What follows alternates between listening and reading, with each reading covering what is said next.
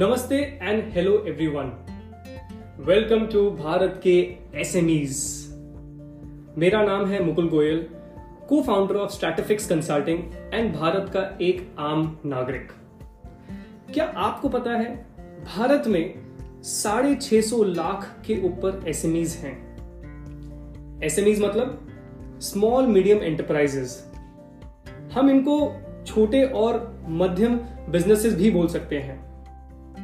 इन SMEs के पास कई challenges होती हैं। जैसे कि राइट मैन पावर ना होना lack of resources capital challenge leadership problem because most of the entrepreneurs let's be very honest comes from very humble background of knowledge and the exposure मगर ये सारी प्रॉब्लम्स होने के बावजूद, भारत के tier B and tier C के शहरों में बहुत सारी सक्सेसफुल बिज़नेस स्टोरीज भी हैं। We all have heard about Adani, Reliance, Facebook, Google, all the Fortune 500 companies, but have we ever come across successful tier B and tier C stories? शहर जैसे example Surat Jaipur Indore Raipur क्या इन शहरों से हमने कभी स्टोरी सुनी है सो so, इस पॉडकास्ट में एसएमईज के लिए हम तीन चीज़ें लेकर आए हैं फ़र्स्ट एसएमईज की मोस्ट कॉमन चैलेंजेस क्या हैं लेट्स एड्रेस देम सेकंड एक सफल SME entrepreneur as a guest speaker जिन्होंने इन चैलेंजेस को बहुत ही अच्छी तरीके से सॉल्व किया है। एंड लास्ट एक स्पेसिफिक बुक जो इस चैलेंज से रिलेटेड है एंड हमें पढ़नी भी चाहिए। सो so, आज एक चैलेंज लेकर आया हूँ which is how to strengthen middle management for growth किस तरीके से हमें ऑर्गेनाइजेशन में मिडिल मैनेजमेंट को स्ट्रॉन्ग करना चाहिए ताकि बिजनेसेस में ग्रोथ मिले मिडिल मैनेजमेंट मतलब head of the departments managers etcetera so now let's invite our guest for today Sanjay ji Agarwal from Beacon insurance ये एक सूरत की कंपनी है and trust me guys insurance broking में इन्होंने across India बहुत ही बढ़िया काम किया है So let's hear from Sanjay Bhaiya. Like I, I'm true fan of him, right? And I would want him to share about Beacon and some amazing stories about it, right? So Sanjay Bhaiya, over to you. Welcome to Bharat ke SMEs. Thanks, Mukul. Thanks for inviting me for this podcast, and I feel happy and privileged to be part of journey for all the SME listeners that they should be leading the charge for next India. Super. ठीक है संजय भैया मुझे बताइए कि beacon की story क्या है कहाँ से शुरुआत हुई क्या चैलेंजेस हुए if if you can please share me okay so Beacon हमने 2005 में स्टार्ट किया था। एक और मेरे सीनियर पार्टनर हैं जो बड़ोड़ा बैठते हैं। और हमने जब स्टार्ट किया था तो बीकन सात लोगों की कंपनी होती थी। उसमें लार्जली हमने ये सोचा था कि हमारे पास 15 से 20 साल का इंश्योरेंस बैकग्राउंड है, क्योंकि बीकन स्टार्ट करने के पहले हमारी जर्नी में न्यू इंडिया इफ्को टोक्यो बजाज आलियांस का एक्सपीरियंस भी शामिल था। तो 2005 में जब हमने बीकन स्टार्ट किया तो ये स्टार्ट सोच के स्टार्ट किया कि एक छोटी शुरुआत होगी, दो ऑफ़िस होंगे हमारे, सूरत और बड़ोड़ा और हम धीरे धीरे इस कंपनी को ग्रो करेंगे। बट आई थिंक हमारी टीम सक्सेसफुल थी, हमारे लोग अच्छे थे, हमारी मेहनत, कारगर थी, और ये कंपनी बड़ी होती गई, और आज बाई ग्रेस ऑफ़ गॉड हम 17 लोकेशंस में इंडिया में और कम से कम 30 40 लोकेशंस वर्ल्ड ओवर अपने पार्टनर्स के थ्रू इंडिया में हमारे खुद के ऑफ़िस हैं सत्रह और साढ़े तीन सौ के मैन पावर के साथ हम इंडिया के top ten insurance broking fraternity में शामिल होते हैं। और ये जर्नी कंटिन्यू है। सुपर सो आपने बोला साढ़े तीन सौ के ऊपर के man power and 17 offices. Did I hear correctly? Yes, you are absolutely right. Super.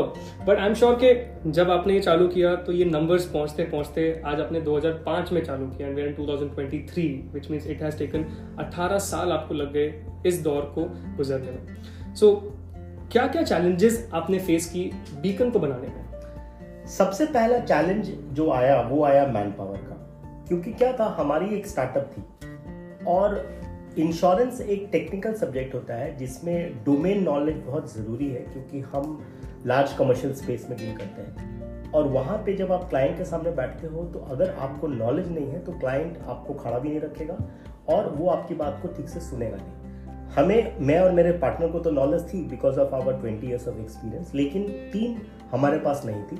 हमने कोशिश की कि हम इंडस्ट्री से लोगों को लाएँ लेकिन इंडस्ट्री को इनिशियल स्टेज में फेथ नहीं डेवलप होता है एक स्टार्टअप में उनको लगता है ये कंपनी दो साल में बंद हो जाएगी, तीन साल में बंद हो जाएगी। और वो सारे के सारे लोग किसी अच्छी कंपनी में अच्छे पोजीशन पे, अच्छे पैकेज के साथ हैं फिर हमने सोचा कि चलो हम ना चेंज करते हैं तरीके को और हमने फ्रेशर्स रिक्रूट करना शुरू किया। ट्रस्ट मी फ्रेशर्स रिक्रूटमेंट शायद हमारी बिज़नेस जर्नी का सबसे इंटेलिजेंट डिसीज़न है। क्योंकि फ्रेशर्स को जब आप ऑर्गेनाइजेशन में लाते हो, सबसे पहले तो वो बहुत एनर्जेटिक होते हैं, बहुत मोटिवेटेड होते हैं और उनके माइंड पे कोई प्री कंसीव नोशन नहीं होता है कि ये काम तो ऐसे ही हो सकता है, ये बिज़नेस तो ऐसे ही हो सकता है।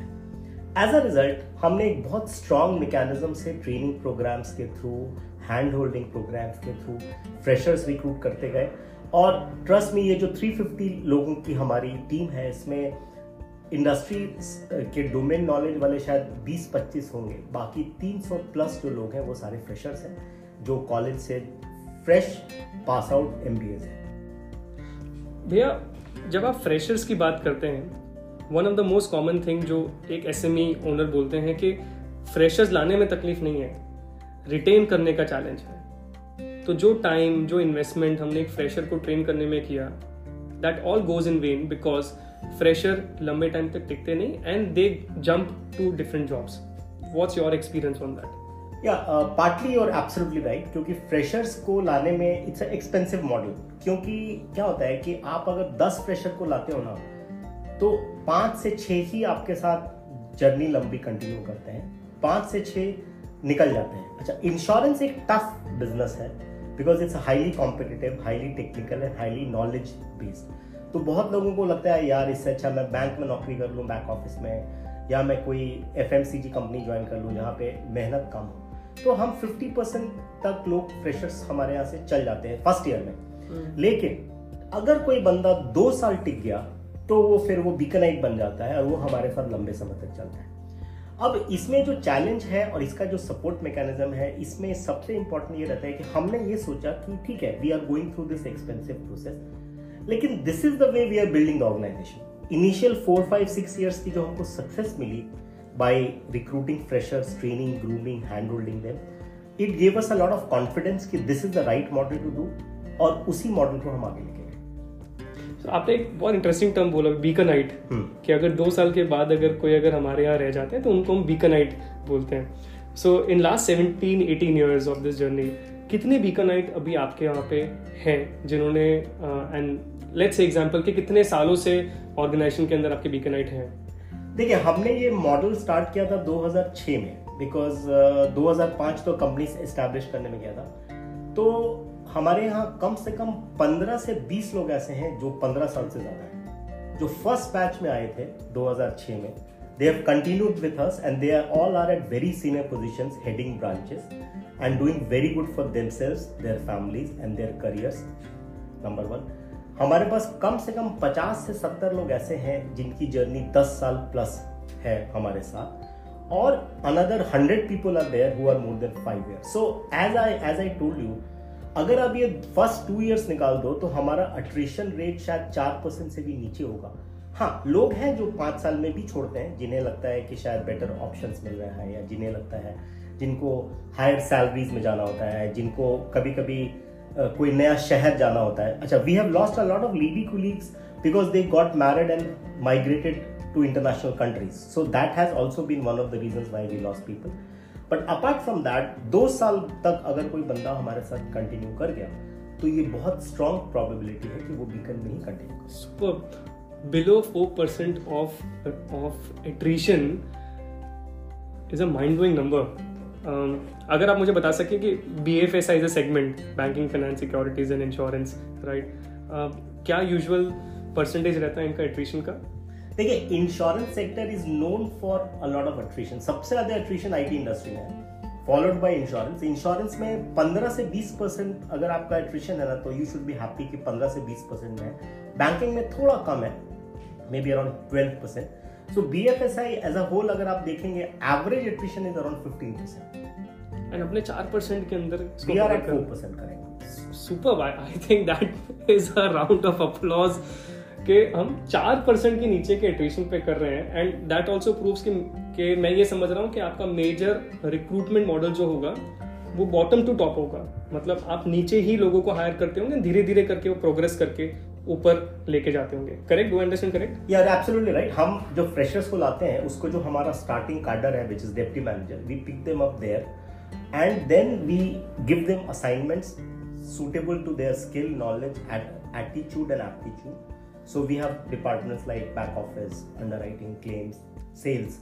So so, जो भी उसका सुटेबल प्रोफ़ाइल होता है हम उसको वहाँ पे लेते हैं और वहीं से स्टार्ट करते हैं देन ही राइजेज इन इस कैडर सो भैया जैसे जैसे कैडर में इंक्रीज करते हैं जैसे ये मिडिल मैनेजमेंट की कैडर पे आ जाते हैं let's example head of the departments या मैनेजर्स या जनरल मैनेजर्स द लैंग्वेज वहाँ पे आप किस तरीके से इनको स्ट्रेंथन करते हैं? क्योंकि इन्होंने शुरुआत से जर्नी आपके साथ देखी है, किसी दूसरी ऑर्गेनाइजेशन का उनको एक्सपोजर नहीं है। बाहर मार्केट में दूसरी ऑर्गेनाइजेशन क्या ऑफ़र कर रही है, किस तरीके से कर रही है, वो उनको सिर्फ़ अंडरस्टैंडिंग आप लोगों से मिलती होगी। So how do ensure that your middle management is strengthened इसका आंसर मैं आपको दो तरीके से देना चाहूँगा। हमारे यहाँ कुछ लोग हैं जो कंटिन्यूसली पोच होते हैं। उन पे बहुत स्ट्रॉन्ग कोचिंग अटेम्प्ट होता है।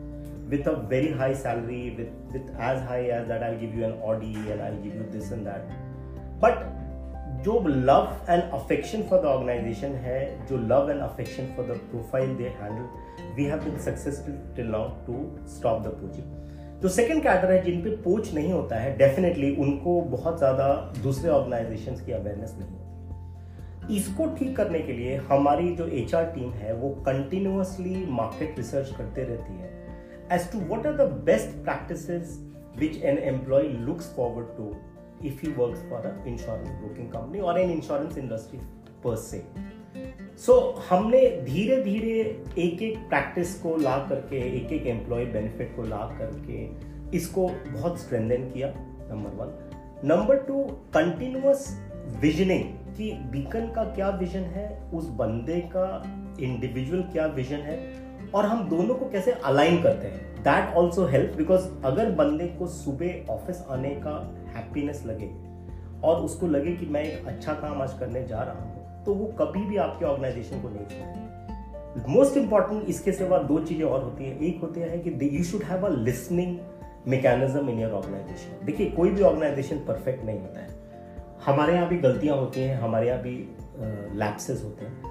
लेकिन आप एज ए मैनेजमेंट अगर ओपन टू लिसन है टू योर लास्ट माइल मतलब सबसे जो जूनियर मोस्ट कुली है, उसको भी अगर अथॉरिटी है he can walk in to your cabin और your top management cabin and talk to him speak out is grievance और आप उसको एक डेफिनेट टाइम फ्रेम में रिजॉल्व करेंगे तो डेफिनेटली टीम को एक बहुत स्ट्रॉन्ग कॉन्फिडेंस आता है। This is what we have been trying to do and we have largely succeeded in that definitely we still feel that we are not perfect अभी भी हमें बहुत आगे जाना है। लेकिन ये चीज़ें लार्जली हमें हेल्प की हैं to retain people to motivate people and grow people this is so interesting क्योंकि मैंने सोचा था कि ऑर्गेनाइजेशन की डिटेलिंग में मैं ये समझूँगा कि मिडिल मैनेजमेंट को आप स्ट्रॉन्ग कैसे कर रहे हैं। But this entire discussion is transitioning from middle management to best H R practice right अभी जब हम कंसल्ट करते हैं तो हम we come across many organisation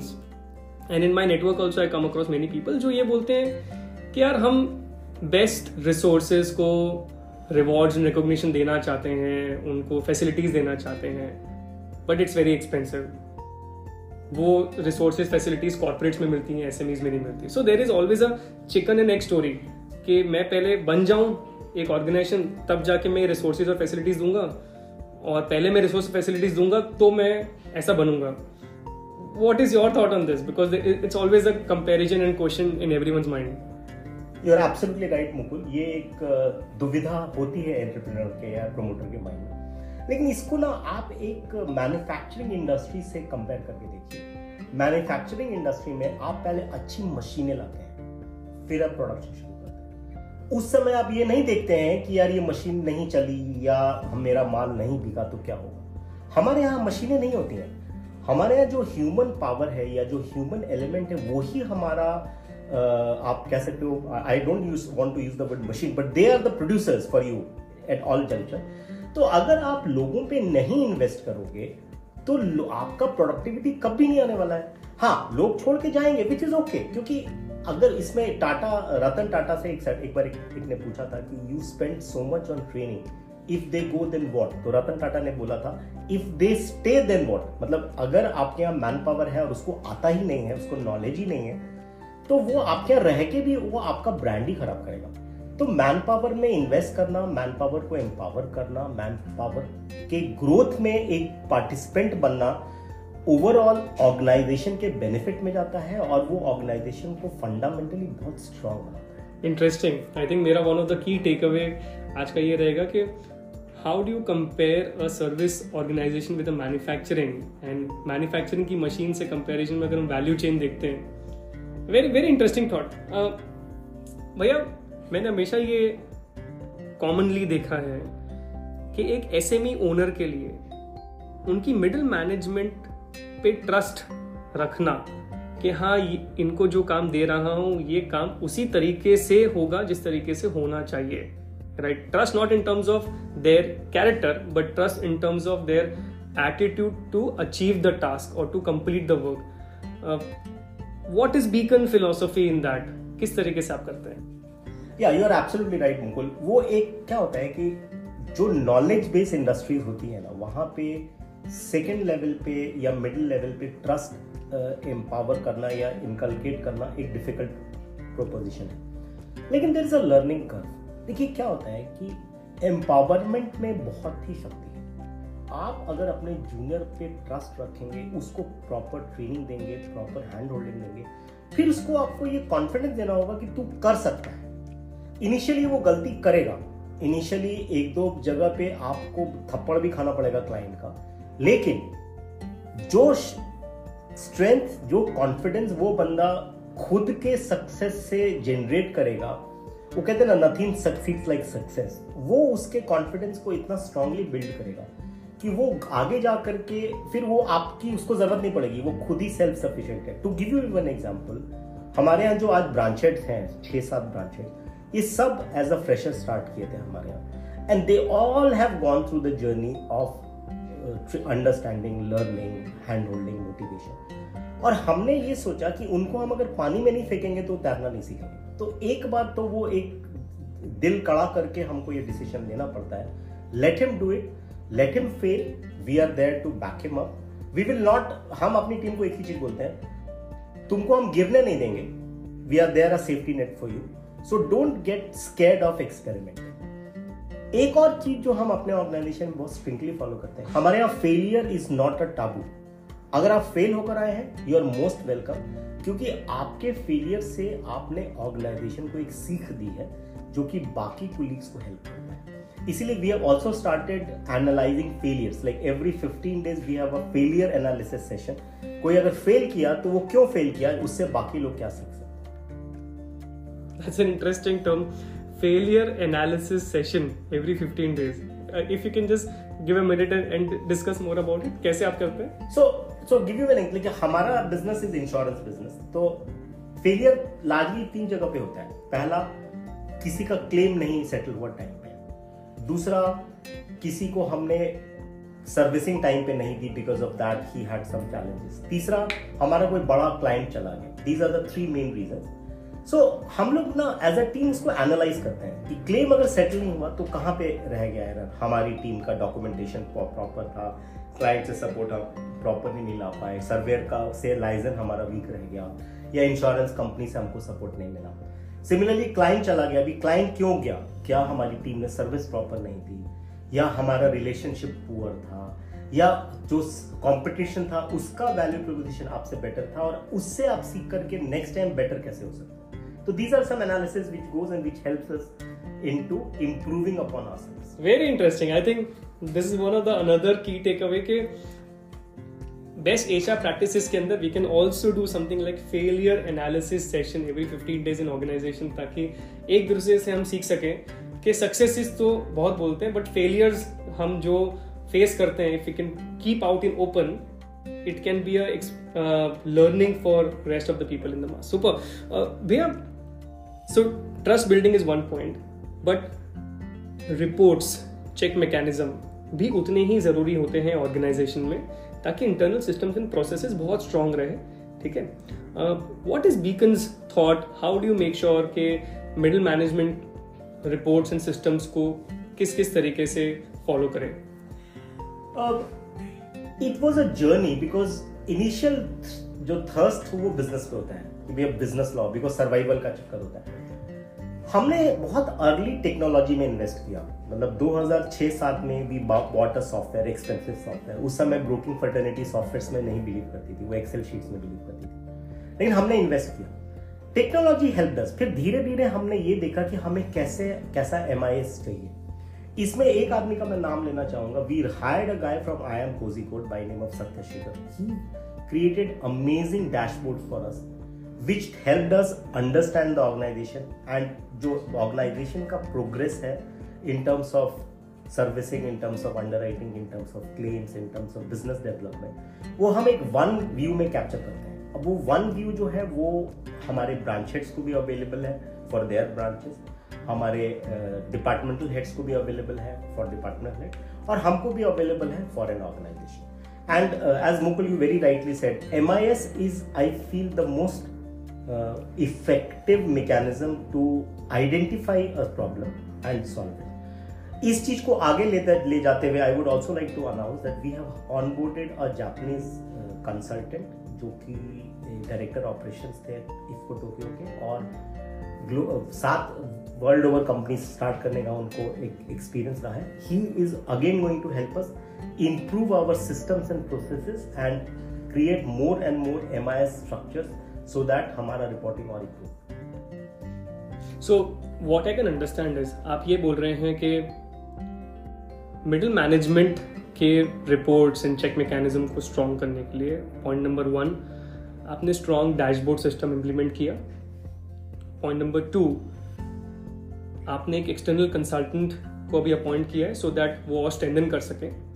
and point number three इन्हीं डैशबोर्ड के साथ में आपने रिपोर्ट्स इस तरीके से बनाई है कि हर केडार पे from top management to middle management and to lower management her cadre पे उनको अपनी रिपोर्ट्स और उनको अपनी फाइंडिंग्स एट अ क्लिक मिल सकती है ताकि ऑर्गेनाइजेशन की पेस और ऑर्गेनाइजेशन किस तरीके से ग्रो कर रहा है वो सबको समझ आ रहा है Do I understand correct? Absolutely. And technology helps a lot. So we need to also invest in good technology.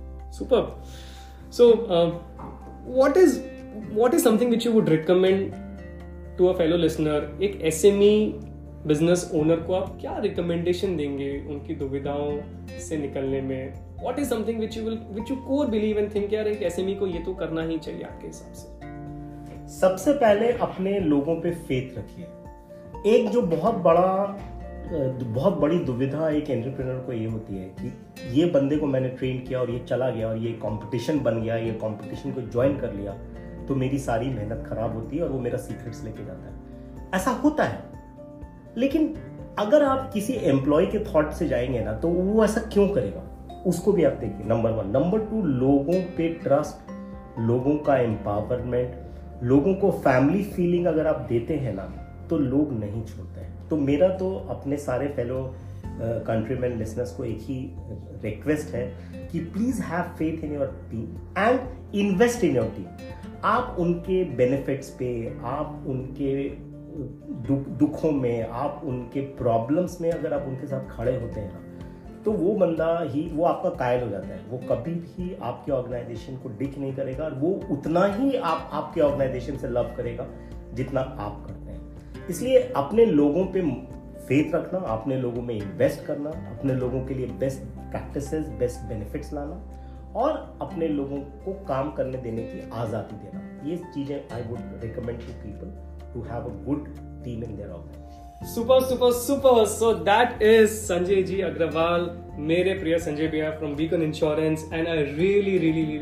loved asking questions and and trust me इसमें से जितने क्वेश्चंस मैंने पूछे उसमें से हार्डली दो या तीन क्वेश्चन में सोच के आया था। Rest every question only came out of the conversation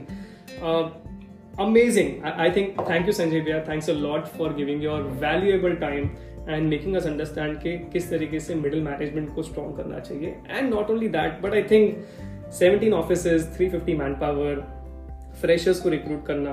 15 से 20 लोग आपके पास 15 साल के ऊपर काम कर रहे हैं। 50 से 70 लोग आपके यहाँ 10 साल के ऊपर काम कर रहे हैं। 100 लोगों के ऊपर की टीम आपकी 5 साल के ऊपर काम कर रही है।